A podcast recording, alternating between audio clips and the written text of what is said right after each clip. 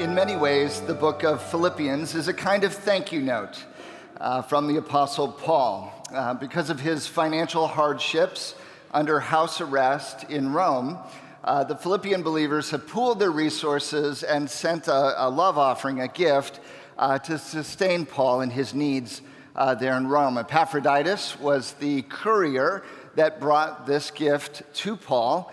Um, and now Epaphroditus is headed back home, back to Philippi, uh, with this letter in hand, this letter to uh, the Philippians that we know it as. Now, so in many ways, this is a kind of thank you note. The only odd thing is that Paul never actually says thank you. I don't know if you've picked up on that, but he, it's one of the oddest thank you notes ever, actually.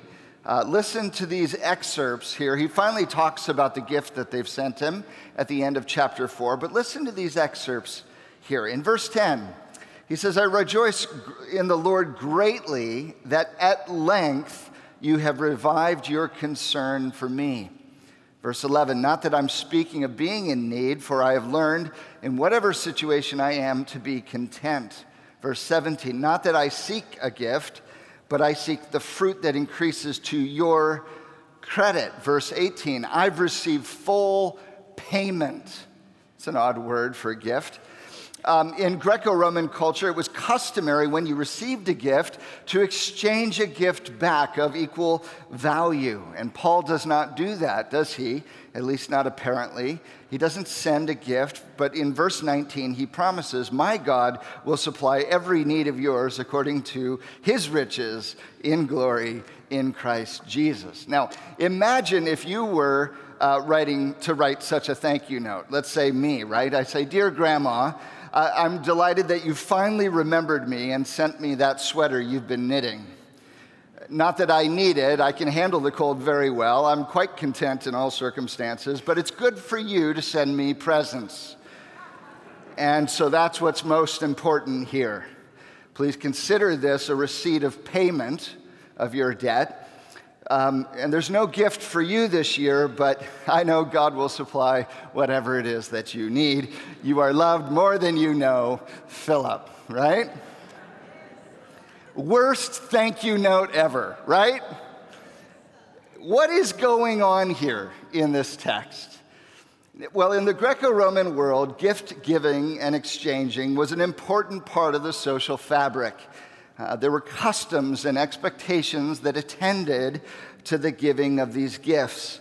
And if you did receive a gift, you were expected to return the gesture uh, with a gift of commensurate value. And in these cases, if you were able to extend a gift of equal value in return, you did not say thank you. That was the first century convention. You were on parity, on equal social footing in the exchange. Therefore, you were to acknowledge the gift and offer a gift in response. That's how it worked. You did not say thank you. Now, if you were unable to repay the gift, to give a gift of equal status, uh, what happened was you fell down the social ladder in terms of everyone's appraisal of your standing in society. Um, you became a beneficiary, beneficiary, and the other party became the benefactor. And in other words, there was a power differential between the two parties created by your inability to give another gift in return. And in such cases, you did say thank you, uh, along with conveying a sense of indebtedness to your benefactor. So you would say something like, We are forever grateful. Thank you so very much. How could we ever repay you? We are at your service. But you'll notice that Paul is not playing by the normal rules in this passage. He's received an extraordinarily generous gift from the Philippians, and he has no way to reciprocate, does he? He has no money, he has no job, he's under house arrest, he has limited options. And so, what we would expect for him to do, according to Greco Roman convention, is to acknowledge the beneficiary situation, that he is grateful and indebted to the Philippians uh, and their generosity. But that's not what he does, does it? Does he? He writes this letter as if he's on parity with them, equal social footing. There's no thank you note, there's no I'm at your service. He responds to them as if he has given them a gift of equal value in return. Now, as far as we can tell, there's no gift in kind enclosed with this letter. So, what is going on? What's going on? The only way to actually make sense of Paul's response within the social milieu of the day is if he really is giving them a gift of equal value. But what could he possibly be giving them that is on par with this generous monetary gift that they've given him? What could it be? Well, you're going to have to wait for it. It comes at the end. But let me just give you a hint. Uh, there's earthly monetary treasure, and there's heavenly spiritual treasure. One has immediate short term value, the other has infinitely, is infinitely more valuable in the long run. And so today, Paul's going to center in on these things. So he's going to show us the inside scoop on how we, you and I, can be truly rich this morning. So grab your Bibles. We're going to be in Philippians chapter 4, verses 10 down to 23. You'll find today's reading on page 982 in the Pew Bible there by your knees. 982. Philippians 4, verses 10 down to 23. Today we're going to see that those who are truly rich value three things the freedom of contentment, the power of generosity, and the treasures of eternity. The freedom of contentment, the power of generosity, and the treasures of, of eternity. Would you bow your heads? Let's pray and ask the Lord to teach us today. Father, as we examine here what it means to engage in resources in, with money in a way that would honor you, uh, Father, we have a tendency to put up our guard. It's our money, it's our stuff, or so we think. And we feel the compulsion, the draw of your claim over our lives and over our things. And so, Father, help us not to resist, but to open our hearts to you. Teach us how to live in light of the kingdom of God and the values of heaven today. Make us truly rich in Christ, we pray. For his name's sake, amen. Amen. So, first of all, the freedom of contentment, the freedom of contentment. Chapter 4, verse 10. I rejoiced in the Lord greatly that now at length you have revived your concern for me. You were indeed concerned for me, but you had no opportunity. Pause for a moment. He says, Look, my imprisonment has given you an opportunity uh, to express your concern for me. This gift that you've given has caused me to rejoice in the Lord greatly. I've told you, rejoice in the Lord, and I'm greatly rejoicing in the Lord because my situation, my need, my crisis here in Rome has sparked the occasion for your generosity and now my joy. But don't mistake my meaning. Verse 11 Not that I am speaking of being in need, for I have learned in whatever situation I am to be content. I know how to be brought low, and I know how to abound. In any and every circumstance, I have learned the secret of facing plenty and hunger, abundance and need. I can do all things through him who strengthens me. He says, Listen, I'm not actually in need here. Don't confuse the issue. I'm quite content. I'm quite content. I can handle low and, and abounding hunger and plenty, need and abundance. In any and every of these circumstances, I know the secret of being content. I can do all things through him who strengthens me. There it is, one of those coffee cup verses we've talked about that we rip out of context, apply to everything in life. I can do all things through Christ who strengthens me. I can get that great dream job. I can be rich and famous. I can lose that COVID weight, you know. He's not talking about that, is he? He's talking about the secret of contentment in the impoverishment of prison. This is a very different context than the way we typically use this verse. He says the secret to contentment is knowing that Christ is enough. Christ is enough. His strength is my portion. His presence is my sustenance. His life is my life. So the money can come and go, you see. In the good times, I've got Jesus. And in the bad times, well, I've got Jesus. In feast or in famine, give me Jesus. That'll be enough. This is so very different than the way we tend to relate to money, isn't it? For most of us, when it comes to money, the very last word that might be associated is contentment. We run after money in our culture, don't we? We want it, we work hard for it. And in the best moments, we want that money so we can take care of our families. But money also messes with us, doesn't it? Money can make us insanely jealous and envious and discontented in life. We're tempted to buy stuff we don't need with money we don't have to impress, impress people we don't even know to get happiness we can never buy which is why three quarters of American households are in debt. We're living paycheck to paycheck. We are slaves to our lenders. And even if we do get a, a windfall of money in life, contentment is still elusive, isn't it? There's always more. You got to keep up with the Joneses. Does anyone know who the Joneses are?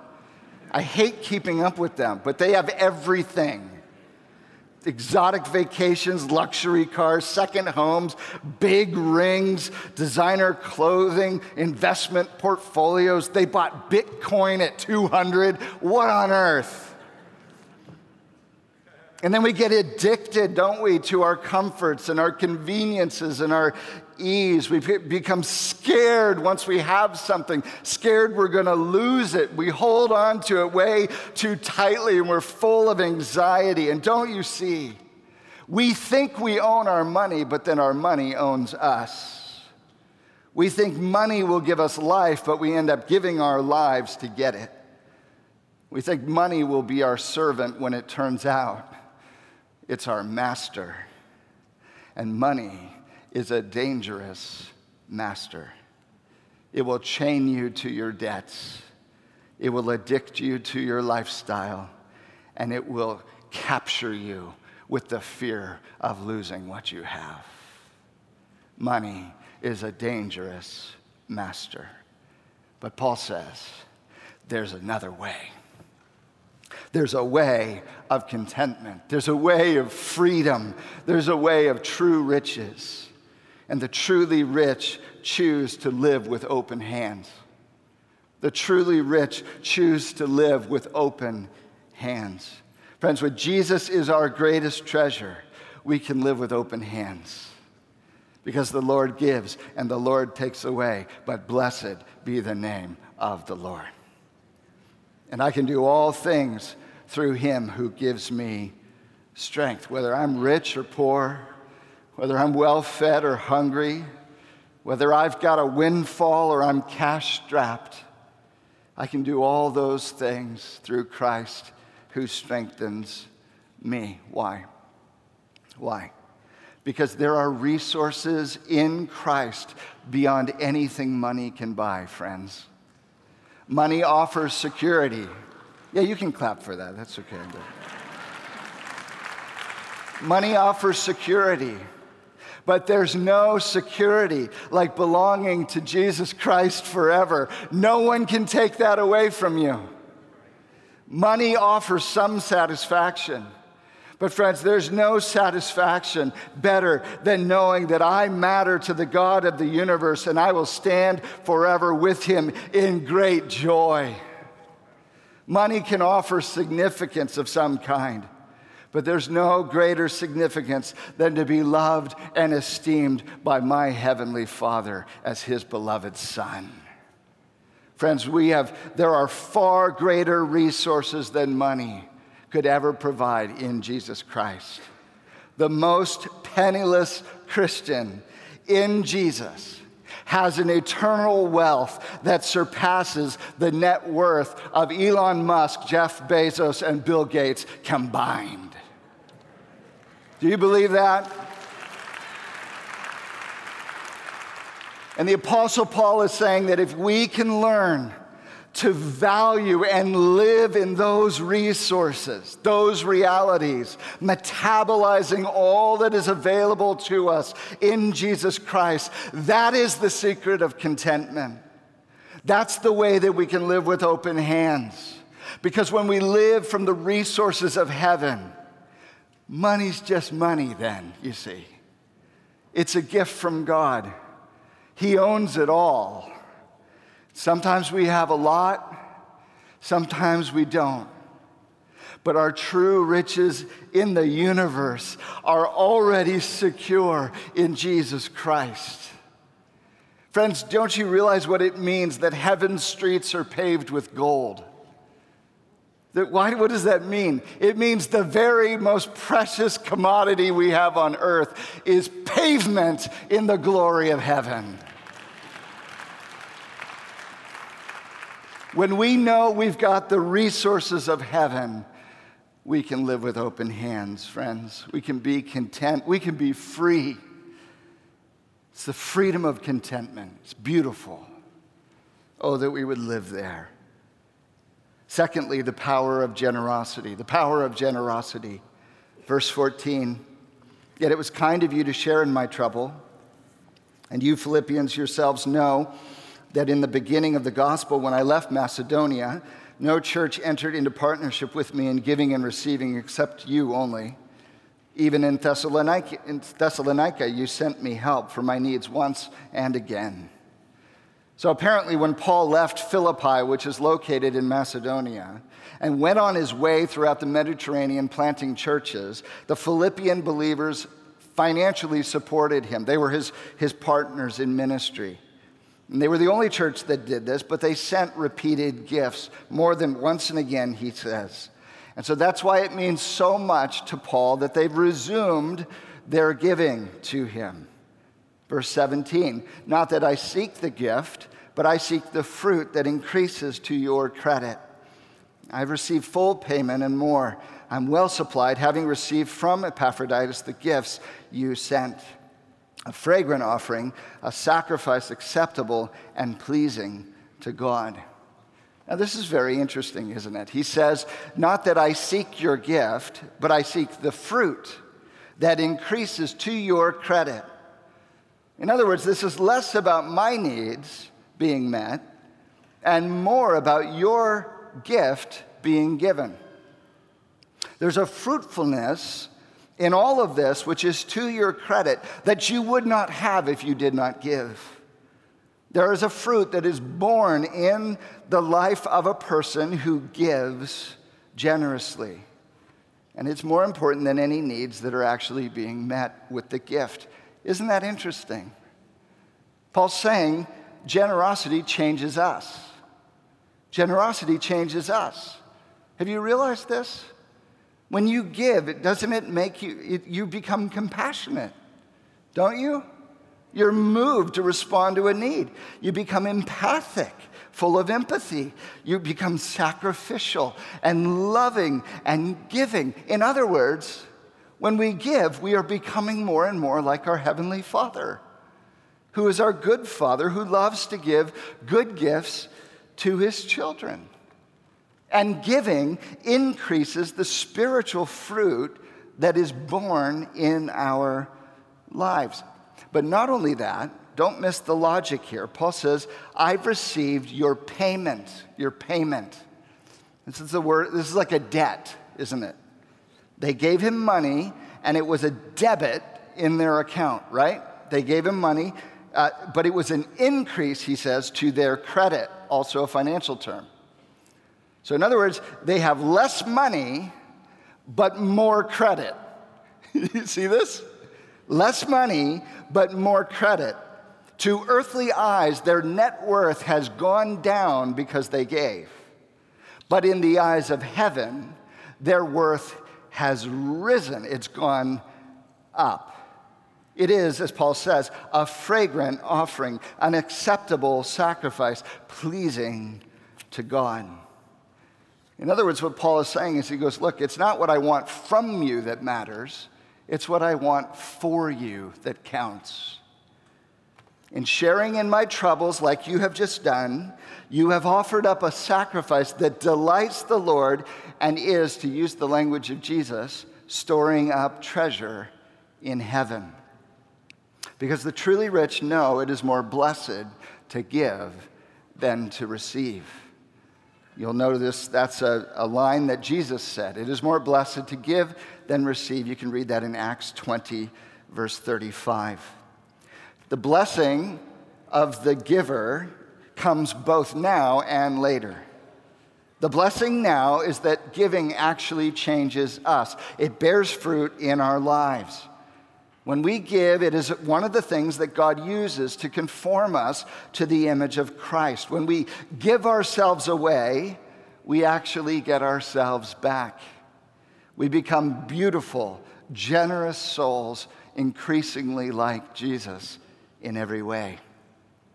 The second blessing comes later, and that is what Paul, Jesus refers to as storing up heavenly treasure. The biblical principle is that the more we give away in service of Christ and his gospel, the more we receive when we stand with him in glory. That's the economy of heaven. A debit on earth, a credit in heaven. It's the power of generosity. Thirdly, we see here the treasures of eternity, the treasures of eternity. Verse 19. And my God will supply every need of yours according to his riches and glory in Christ Jesus. To our God and Father be glory forever and ever. Amen. He says, You have generously and sacrificially supplied my every need, Philippian believers, and now my God will supply every need of yours. And once again, just to be clear, he's talking about spiritual provision mainly here. This is according to his riches in what? Not money, his riches in glory in Christ Jesus. That's what we're talking about. He says, There's glory for you, Philippian believers, in Christ Jesus. You've met my physical needs.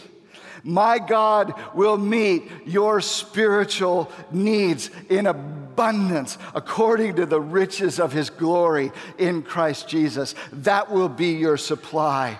I want you to live from this glory, draw on the strength of this glory. I want you to delight in all that is yours in Jesus Christ because it's an inexhaustible supply. His glory is forever and ever. Amen. Amen. You will never run out of the riches of glory that are His and now yours in Jesus Christ. You will never run out. Verse 21 Greet every saint in Christ Jesus. The brothers who are with me greet you. All the saints greet you, especially those of Caesar's household. That's interesting. The grace of the Lord Jesus Christ be with your spirit. Isn't that beautiful right here at the end? There are followers of Jesus now in Caesar's household. Why? Because Paul is a prisoner of Caesar, and the gospel is advancing even in his chains. You cannot arrest the progress of the gospel. It is impossible.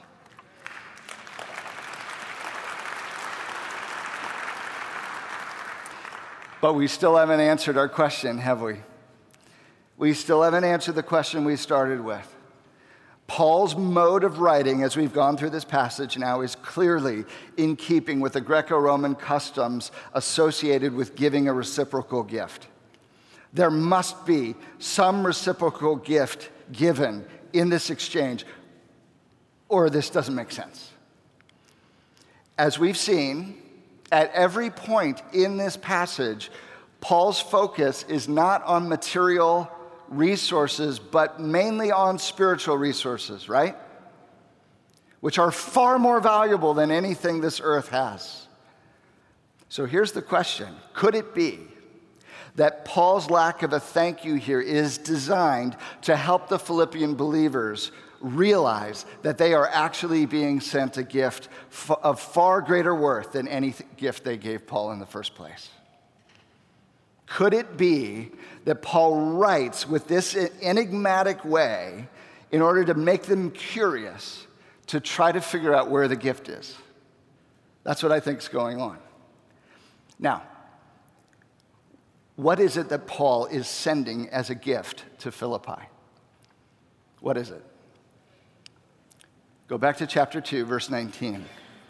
I hope in the Lord Jesus to send Timothy to you soon. Chapter 2, verse 25. I thought it necessary to send to you Epaphroditus, my brother and fellow worker, and your fellow, and fellow soldier, and your messenger and minister in my need. Friends, the gifts that Paul is sending to the Philippians are people, his most precious comrades. He is sharing their lives with them as gifts. He is sending Timothy and Epaphroditus to spur the Philippian believers on to love and good deeds so that they might be formed into the image of Christ, that they might stand pure and blameless in glory before God at the day of Christ Jesus. See, the Philippians aren't Paul's benefactors.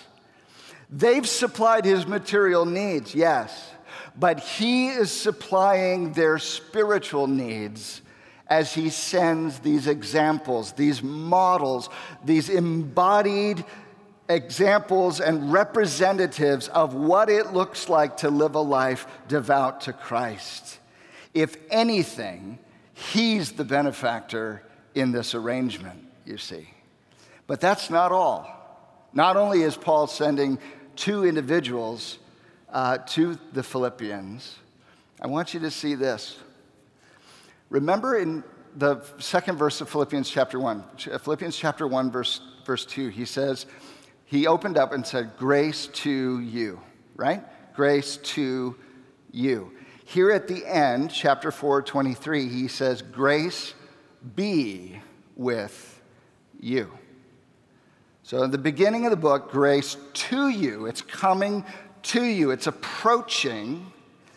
And now at the end, grace be with you, it's remaining with you. So, what is the grace that was coming to the Philippians as they opened up Paul's letter, and which now will remain with them having read through it to the very end? What's the grace? Don't you see? Paul's letter is itself grace. The letter itself is grace, a gift. It is the inspired word of God. These are words of grace. This letter is a gift. Grace means gift, right? Paul is sending to the Philippian believers, on one hand, eternal souls, and on the other hand, the eternal Word of God. These are the means of grace, the gifts that Paul is giving. And there are only two things that last forever God's Word and people. God's Word and people. These are infinite, eternal gifts that will not rust, cannot be stolen, will never be lost. These are priceless treasures, infinite in value. value. They are benevolent gifts. And the Philippians' gift to Paul was generous, but Paul's gift to them is full of glory and grace. Do you see that? And friends, truly, the truly rich prize the eternal value of God's word and God's people. The truly rich prize the eternal value of God's word and God's people. Friends, there is no greater return on investment than to invest in God's word and God's people. Amen? No other investment is more secure. No other significance could be higher. No, no, nothing could yield greater satisfaction in life and eternity. There's nothing better than celebrating the joy of changed lives. Amen? And that happens when we invest ourselves and our resources in God's Word and God's people, the two things that last for eternity. Paul writes to Timothy, same Timothy we're talking about, later in life in 1 Timothy 6, verses 7 to 19. I think these words are really good for us today. As for the rich in this present age, charge them not to be haughty, nor to set their hopes on the uncertainty of riches, but on God, who richly provides us with everything to enjoy. They are to do good, to be rich in good works, to be generous and willing to share, thus storing up treasure for themselves as a good foundation for the future so that they may take hold of that which is truly life. Don't you want that? Our takeaway is the words of Jesus, Matthew 6 21. Where your treasure is, there will your heart be also. Where your treasure is, there will your heart be also. Friends, where's your heart? Where's your heart? Not in theory, not ideally, not as you wish it to be, but where's your heart really?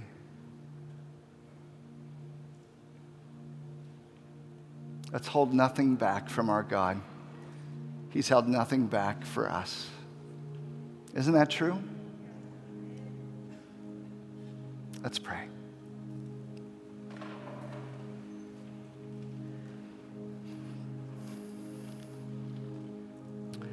Father,